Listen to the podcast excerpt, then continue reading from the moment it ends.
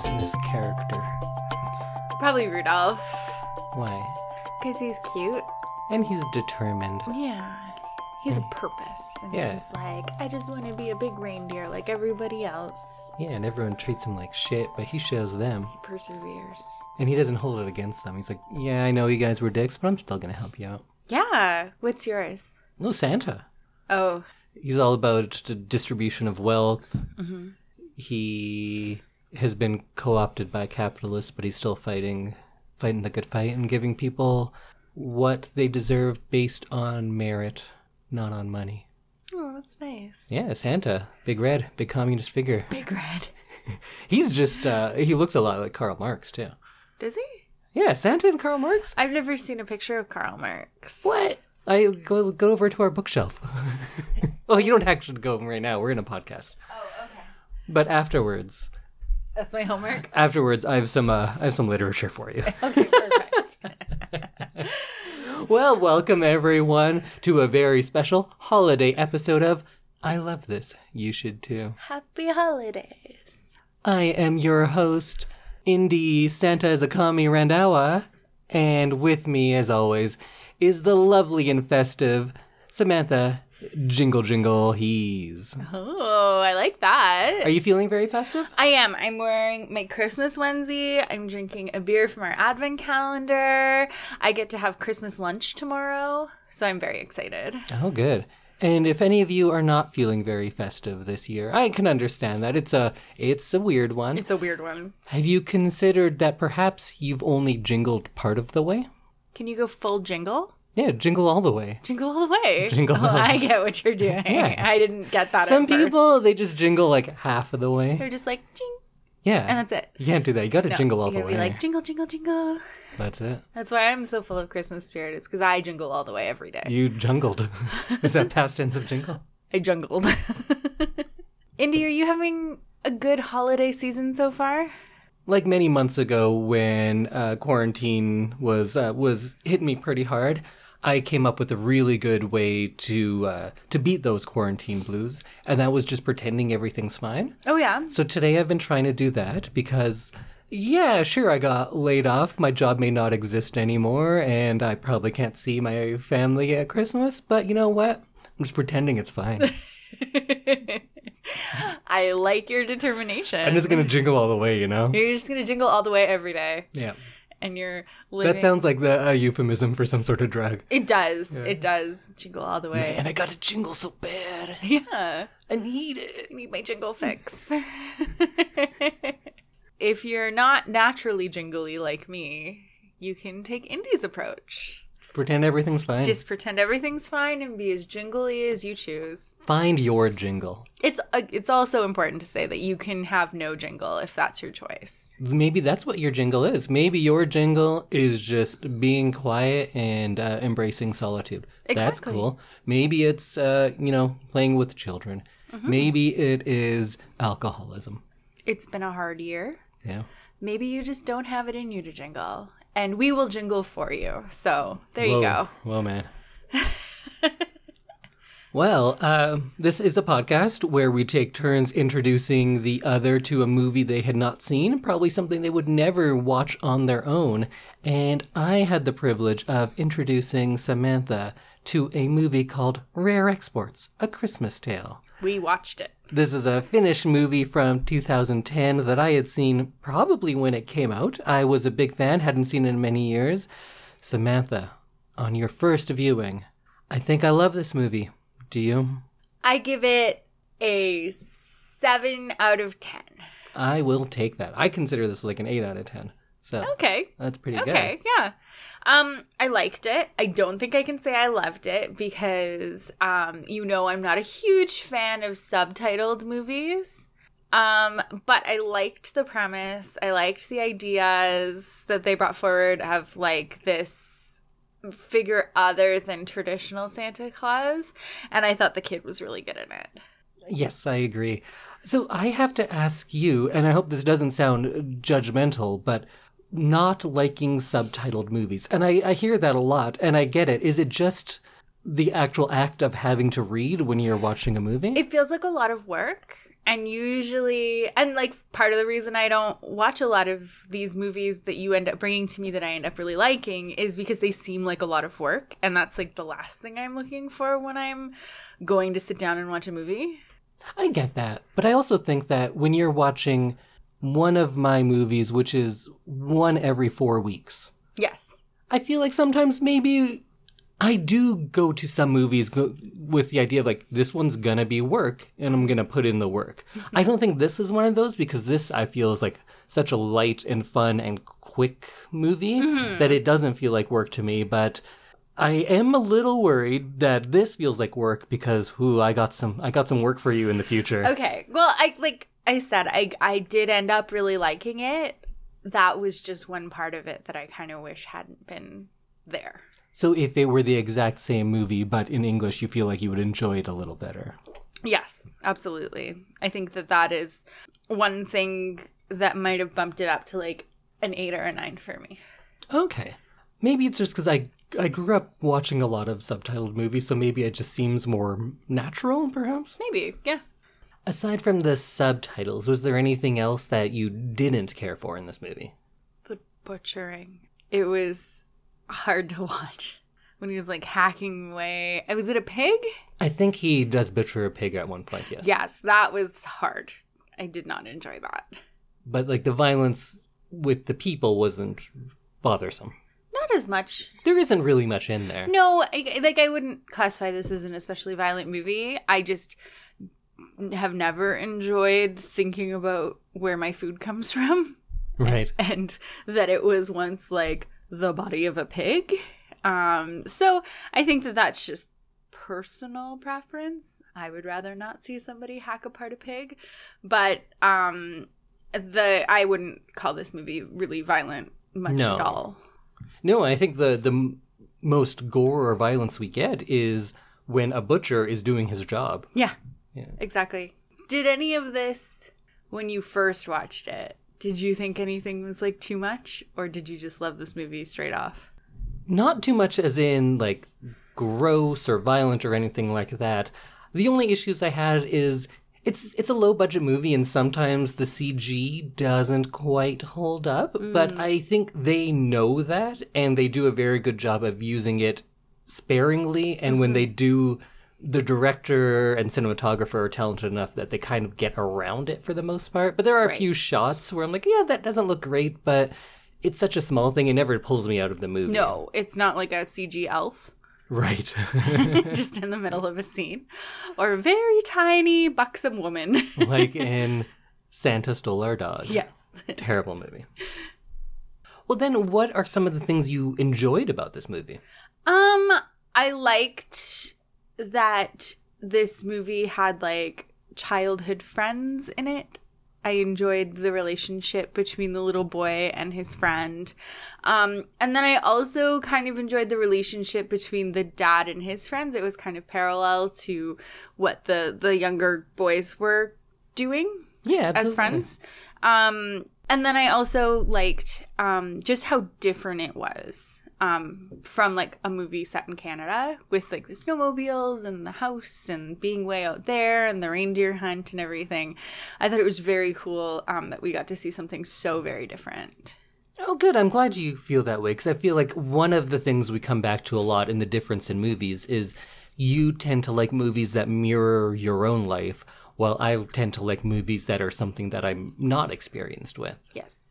But this one breaks through for you. yeah, I, I liked that it looked different because one of my pet peeves of like winter movies, like Hallmark movies or like the Netflix holiday movie universe, they they tend to be like generic mountain village Right. and it could be anywhere and it kind of looks the same every time and it's like oh look snow and this was kind of neat because like the outdoors and the way that they lived outdoors seemed very authentic and very unique Yeah, and it's a part of the world where I think most North Americans don't see a lot of movies from there. Mm-hmm. I think I have. I, I lived in Norway for a while, and this might have come out when I was living in Norway. Maybe I saw it there. Oh. But I'm a little more familiar with that, and I think as are you because we live quite far north in regards to most of the world. Yes, yeah. I think we live in the northernmost city with a million people.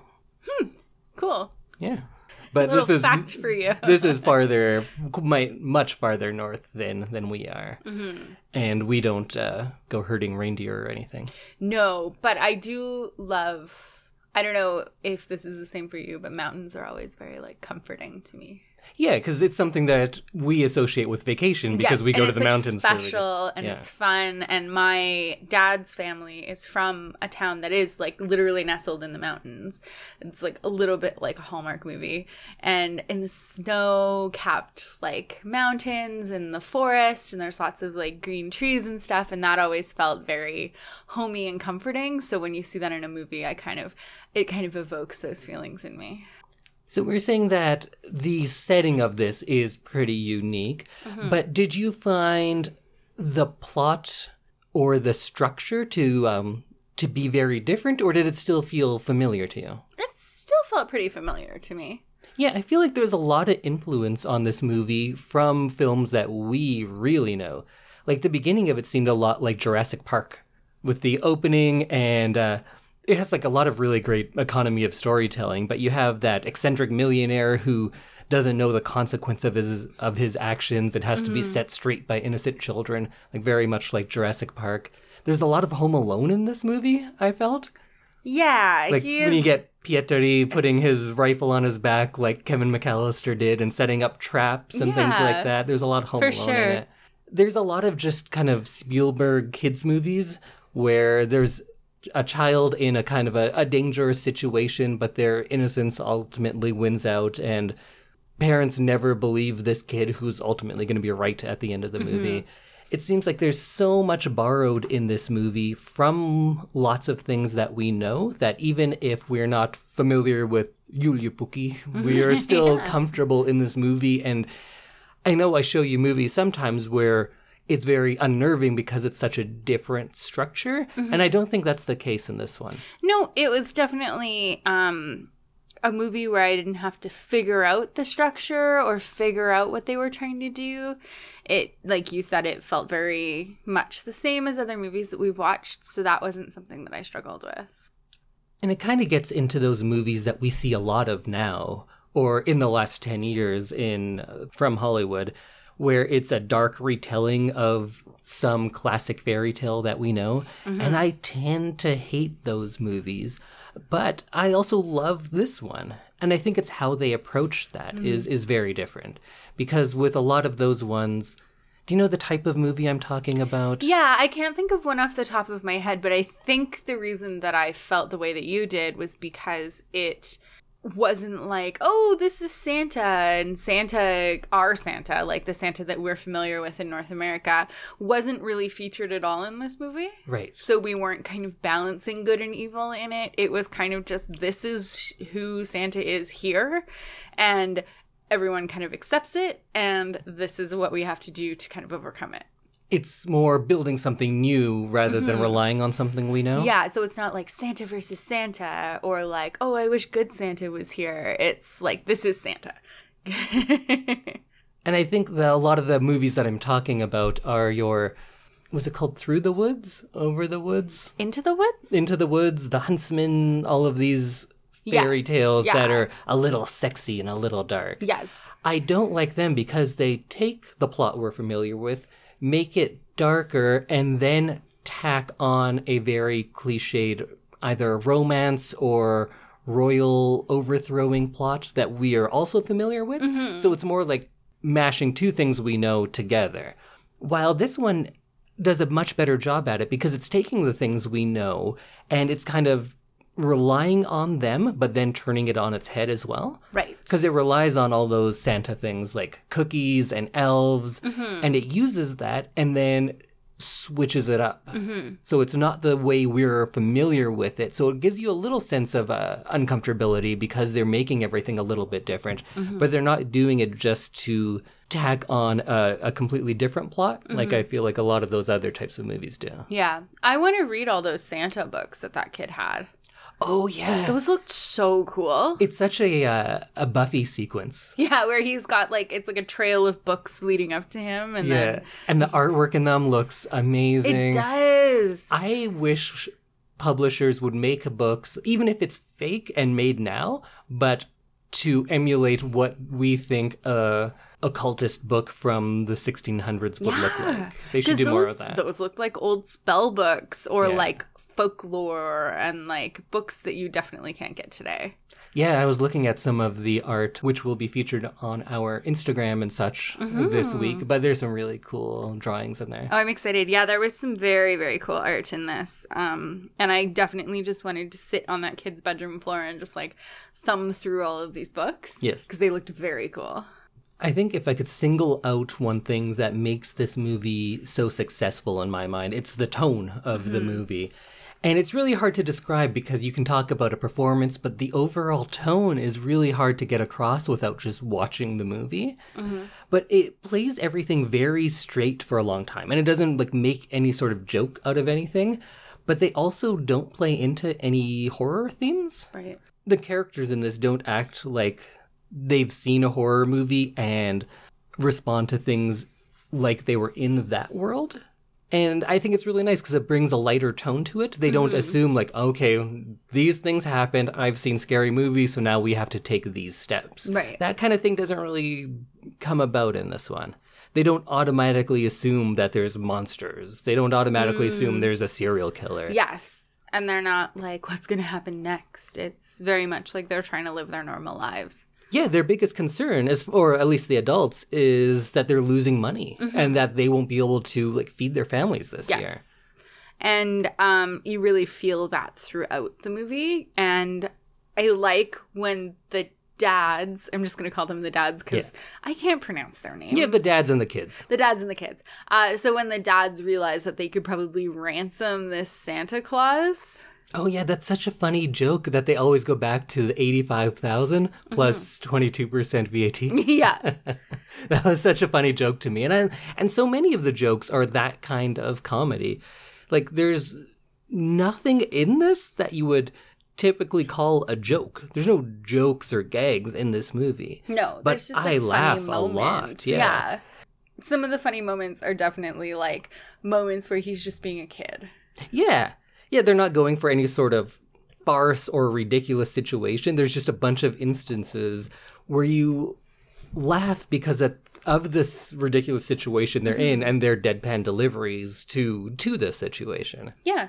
And like you were saying, it starts off being utterly realistic. It could be a drama, like you don't know what type of movie it is by how it's unfolding and how it's shot and how Yeah. they're playing it.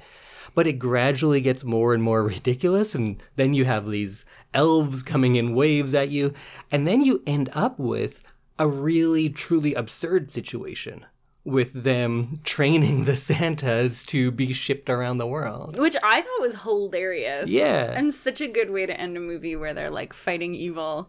And I think there's a few like legitimate surprises like that in this movie because I'm sure that was a, a surprise to you Yes. that that's where the movie would go. I didn't realize that they were going to start selling Santas. I didn't know what rare exports like what that like referred to. Yeah, and it comes about so late. hmm Like it's right at the end. So this is based on a series of shorts that the same director and writer made, and the short is about that. It doesn't have this whole other plot. Mm. It's about a company in northern Finland that exports Santas. That's what the shorts are about, and it's more about the training of the Santas. And when they got some money to make the feature, they realized like that can't be a full No, full you length have to movie. have some like pre-story. Yeah, so everything before that is new for the feature. And that little end bit is what they've taken from the shorts. yeah, so it was a on the DVD that they had one of the shorts that you were watching. Yeah, the Blu ray release has both of the shorts on it. Right. So I thought that was super cool. And it did look a lot like the feature movie, like the end of the feature movie. Mm. Yeah, I think the surprises are really effective in this one because this movie does rely on a lot of tropes, or maybe not even tropes, but just um, formats that we are familiar with. And so it's a really comfortable watch. And then when these surprises come, they don't like pull a sixth sense and pull the rug out from under you. And it's not a surprise that comes out of nowhere. but they're still really satisfying. Like that one we talked about. But what about when we find out that this figure that we've thought was Santa Claus the whole time is not Santa, but just an elf to a much larger Santa like figure? Yeah. How did you feel about that one? Um, it kind of gave me one of those moments where I felt like the movie all of a sudden zoomed out. Does right. that make any sense? you get to see like it's so um So much bigger than you think. yeah, it's a small scale. Yeah. You're dealing with just these five people for the Yeah. most part, and then you get this giant thing. Yeah. And like a whole world revealed to you. Yeah, it it felt a little bit like going into like the foyer of a building and then realizing there's like 27 apartments behind it. like Yeah, I it get what you're was saying. like, oh, this building is very cool. Like this one room is really neat. Like this must be it. And then you realize there's so much more to it.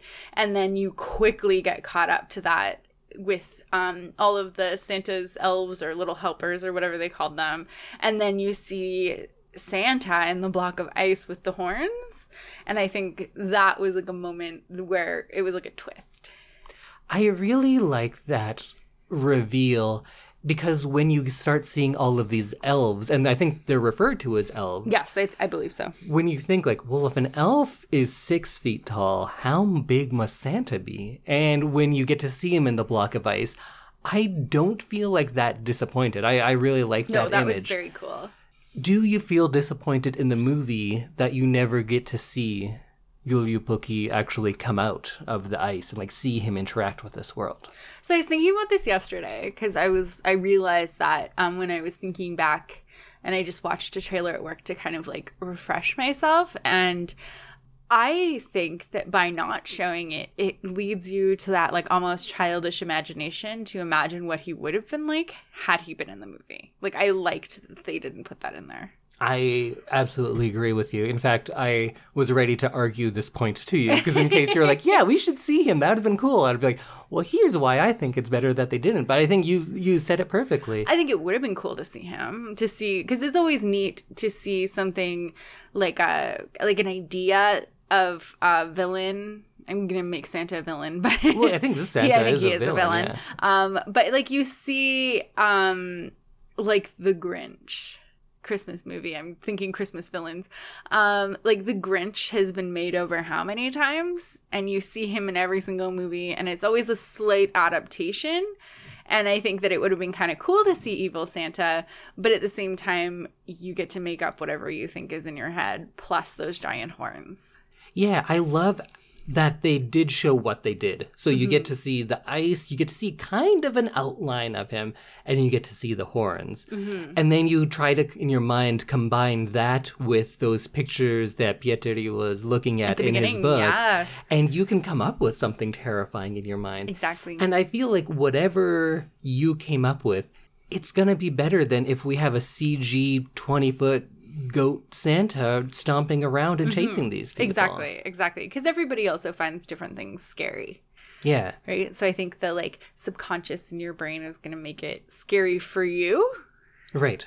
And for horror movies, I think the biggest trend that I don't like over the last 20 years, but we're probably getting away from in the last five years, is showing too much. I loved 70s ghost stories because they wouldn't show things because they didn't have the technology to show them. Right. And once people realized, oh, we can CG any sort of demon, they started doing that all the time. And everything you see is not as scary as not knowing what's there. Right.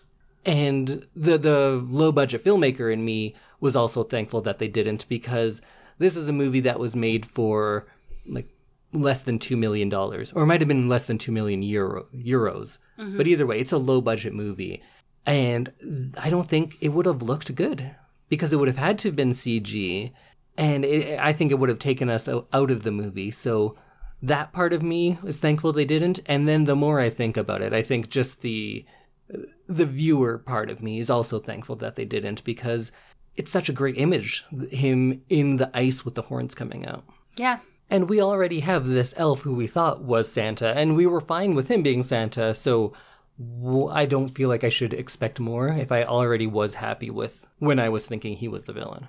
I think that it made it scarier to realize that there was like 300 naked elf santas waiting around the corner and um that they i liked that they didn't kill them like they kind of harnessed this evil and made it profitable for them and Yeah, it and- changed kind of the narrative And I think this movie is often called a horror movie, but I don't know that it is. Nobody dies. And a lot of places, if this were a typical horror movie, I think many of these people would have died and they would have killed some of these Santa elves off as well. But Oh, then sure, that yeah. never happens in this movie.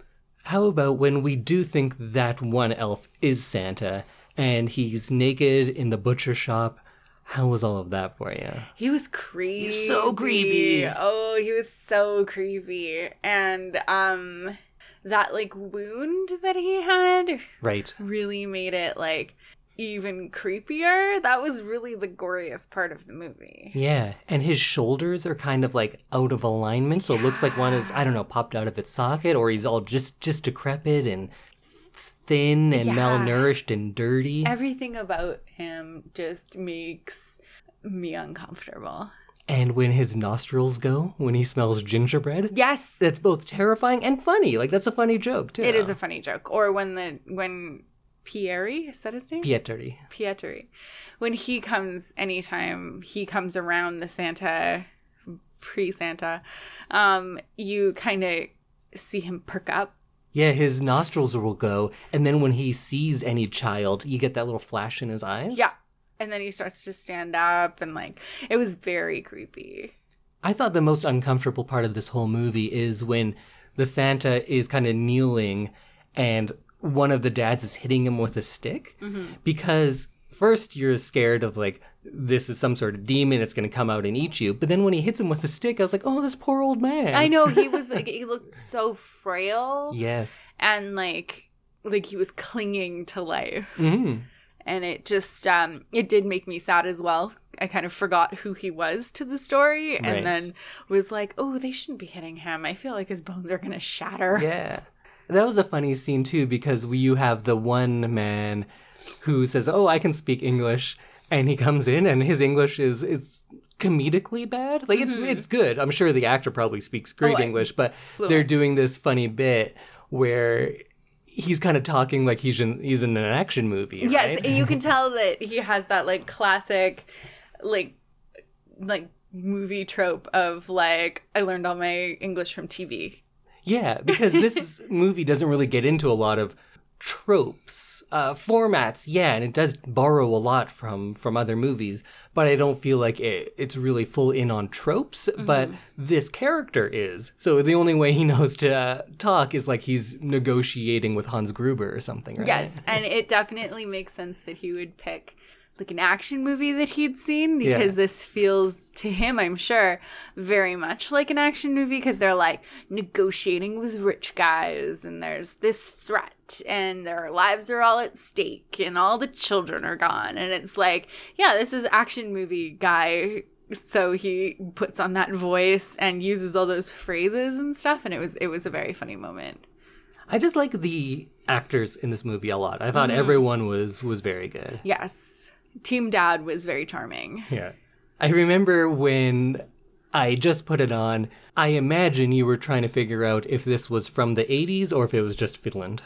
Doesn't everyone's hair and the, the children especially? The children, especially, it, it definitely, and the snowmobiles and everything, it looked older than it actually is. his friend, I think his name's Juuso, who has like that mullet, who's kind of like the bully kid. Oh, the mullet, yeah. And he looks like he's an extra from Lost Boys. He looks right out of that movie. Pietri himself, I think he's supposed to be kind of like like a nerdy kid or a loser or a weird kid or something like that. But his sweaters looked so much like they're from the 80s. And even the helmet he wears, all the hockey fans will know that Jofa helmet very well. Oh, I was gonna ask you about the helmet. That is, it's a Finnish 80s helmet. The, like the Ah. Jofa is is famous.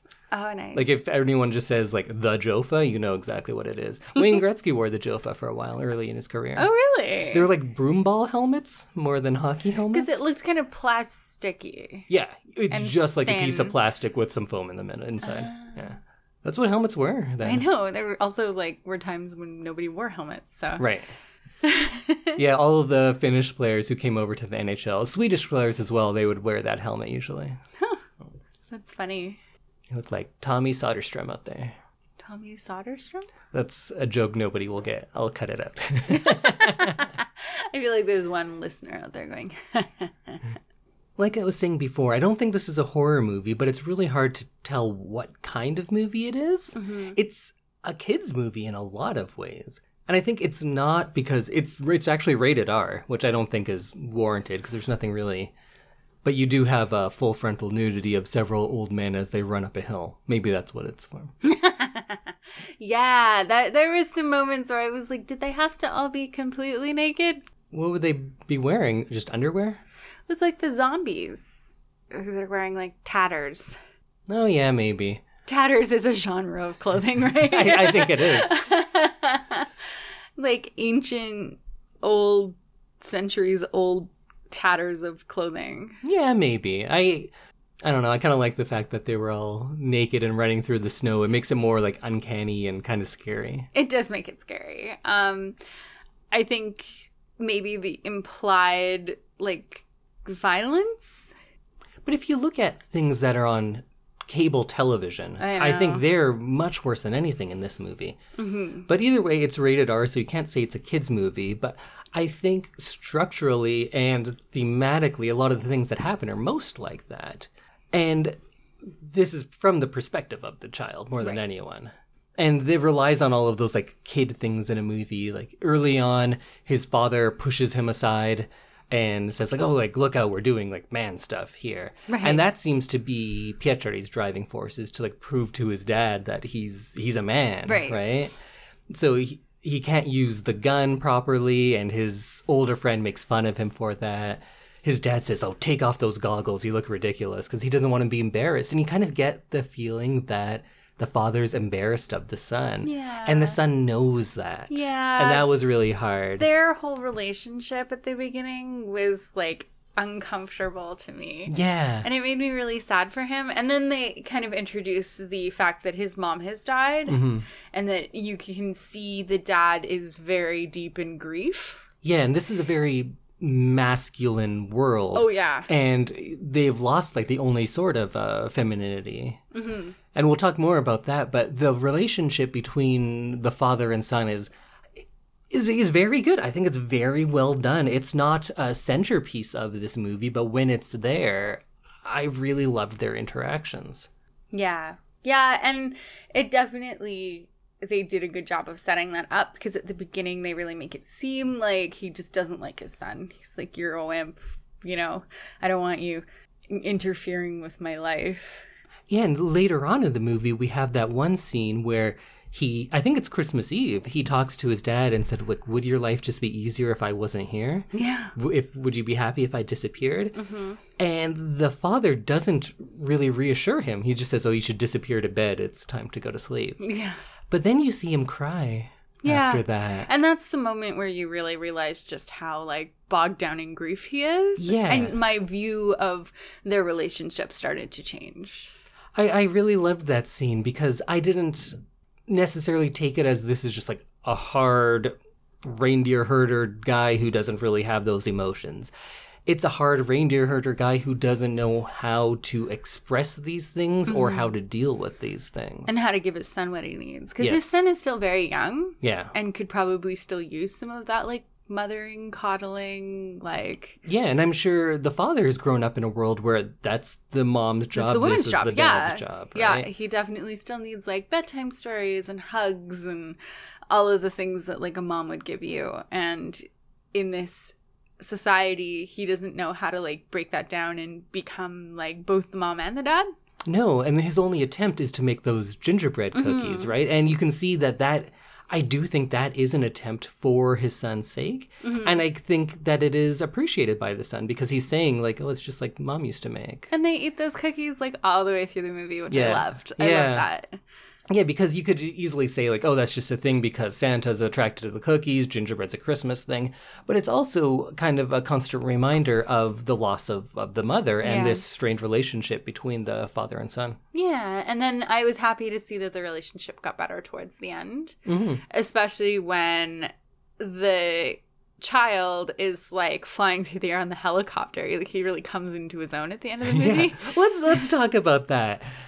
So he- it's not so subtle that he's uh, putting childish things aside and trying to be a man now, Yeah. in whatever that means to him, because he actually leaves um, his little, I think it's a dog, the stuffed dog on a leash. Yeah. Vupe, I think his name. Vupe, yeah. And he leaves him behind. And so he's literally enacting that quote of putting childish things aside. Yeah. And he said, okay, here's what we're going to do. And he makes the plan. And ultimately, he says, like, okay, well, I'm going to sacrifice myself now. Tell my father what I did. Yeah. That's so, like, It's brutal in a lot of ways, so right? brutal and like the he gets this like kind of leg up from the adults to make this plan because he still believes in some of those childish things like Santa Claus and he believes myths and he is able to kind of think ahead of like the adults who don't believe in any of that and think that like stories and myths and stuff like that are kind of childish. So because he still believes, he's able to think about it without having to in the moment overcome all of his like adult learning. That's really interesting. Yeah, it's like the fact that he is childish is what prompts him to be able to grow Mm-hmm. up in his mind. And it sets him ahead in his like being able to plan this whole master beat Santa Claus plan. And it um I think if it was an adult coming up with that plan, they first would have had to be like, okay, Santa is real. Right. Um, these are magical elves who come to protect evil Santa Claus, and by that point, Santa would have won because it would have taken them too long to like figure out all these like adult ideals versus myths and legends.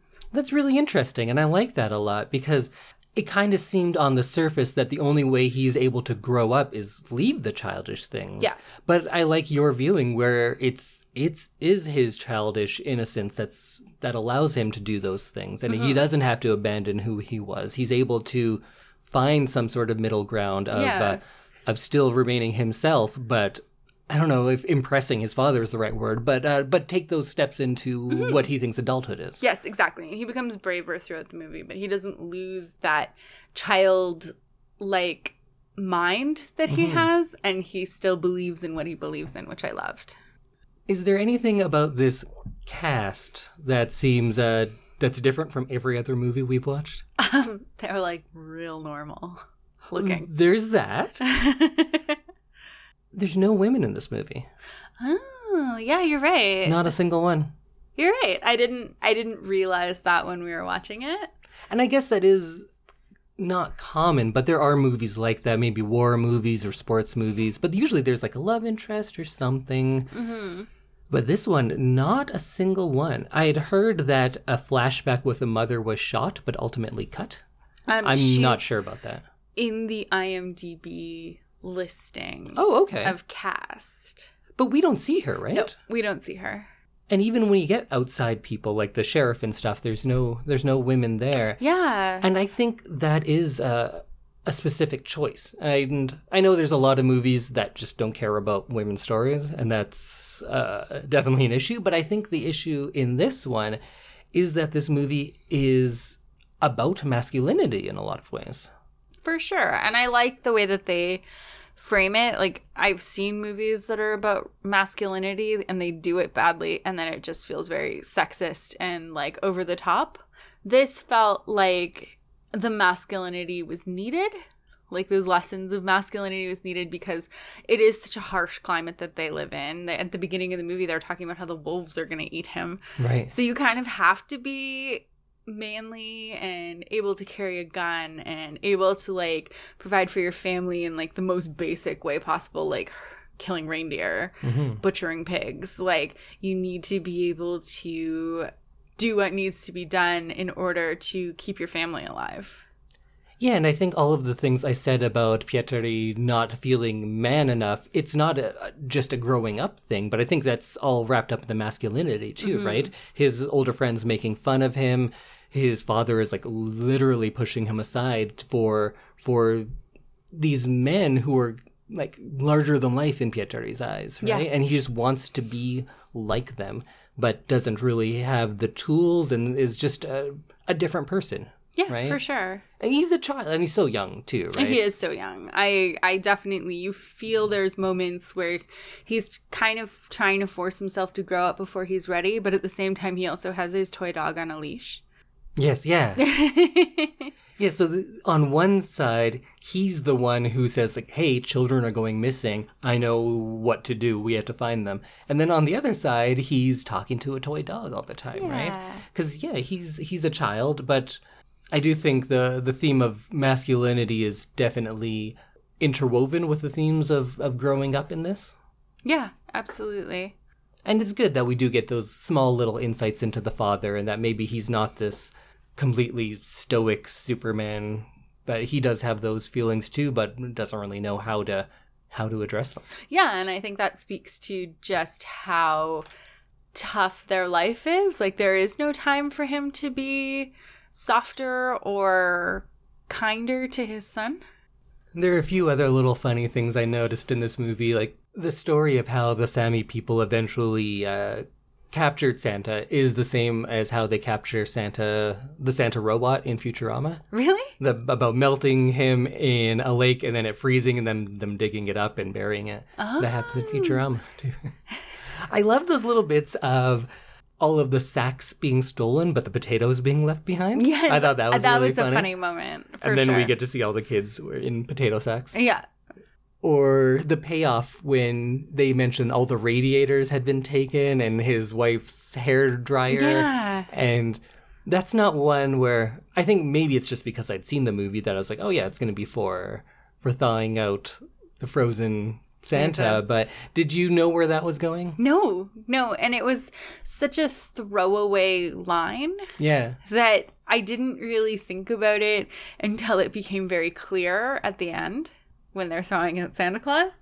So I was like, it, it was such a throwaway line that I wasn't looking for it in the movie. Yeah, that was a fun payoff. I like Yeah. that one. I think the first time I saw it, I thought the radiators were being stolen so people would have to use the fireplace and open their chimneys so Santa could come down the chimney. Oh. I thought maybe they're going that way with it, but I like what they did. Yes. When the elves were thawing the Santa. Yeah, for sure. We might be ready to wrap up our discussion of Rare Exports, A Christmas Tale. So, Samantha, what are your uh, last thoughts on this movie? Um, if you're looking for something other than Christmas dog movies, which like why? um, this is a really good change for if you're feeling over Christmased or Christmased out or just a little too jolly. Watch this because it's it's a very good movie and it'll make you feel um differently than Christmas dog movies do. And I think it's a good thing to feel like that sometimes. Does that make any sense? Yeah, definitely. like I Do you still feel like this is a Christmas movie? Yeah. Yeah, I think Just so. a little different. And I love the way that they changed kind of the narrative around Santa Claus. And I think that like I know that's like just history changed that. Yeah. And it actually went the other way. It went from being scary to being jolly and the owner of many golden retriever puppies. But I I think this is a movie that people should see and that um it's not going to make you super jolly, but I think it'll make you think about Christmas in a different way. I'm so glad that you liked it. I always worry anytime I bring something foreign.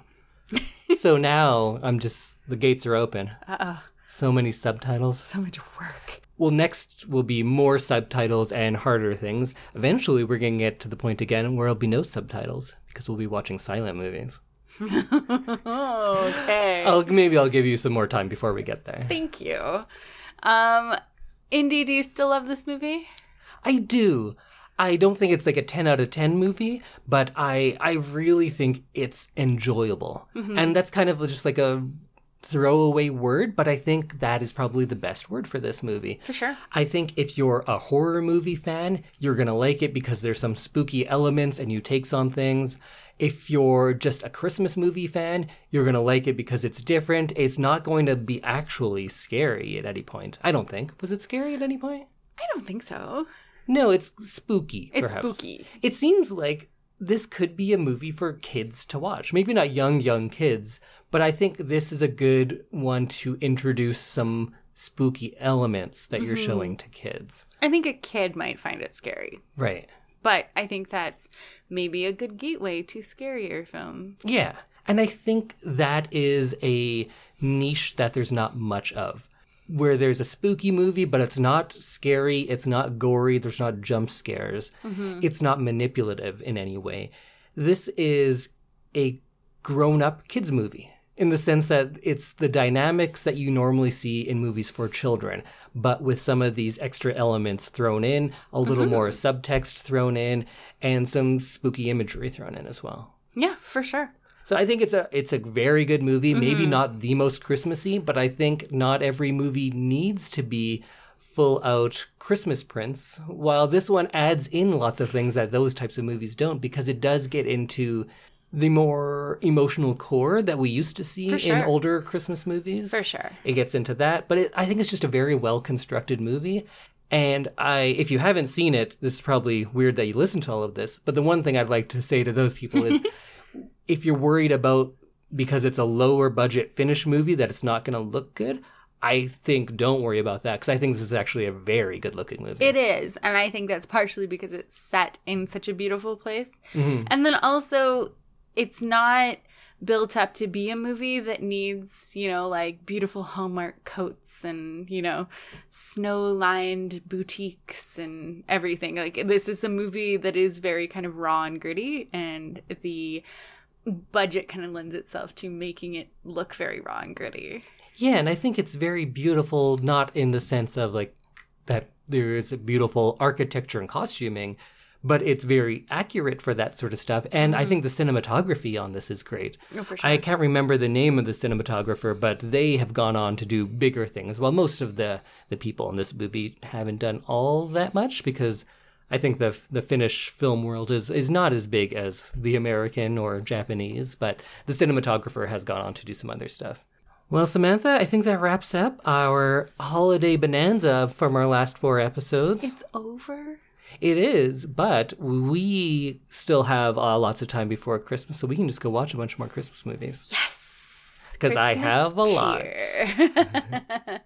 okay, well, we will see you next week when I introduce Indy to the next thing that we will be watching together. And we'll have some more non holiday things of the week as well. Excellent. Um, you can find us on social media and see some of the cool artwork from this film at ILTYS and the number two on Instagram and Twitter. You can find us on Facebook at I Love This You Should Too dash podcast. And you can email us all of your thoughts, all of them, at I love this you should and the number two at gmail.com. Have a very ho ho Merry Christmas. Java jula. I don't know how to say Merry Christmas in Finnish. Aww. God jul is uh, Norwegian. That's close. There you right? go. That's close. All right. That works. Bye. Merry Christmas. Happy holidays, everyone.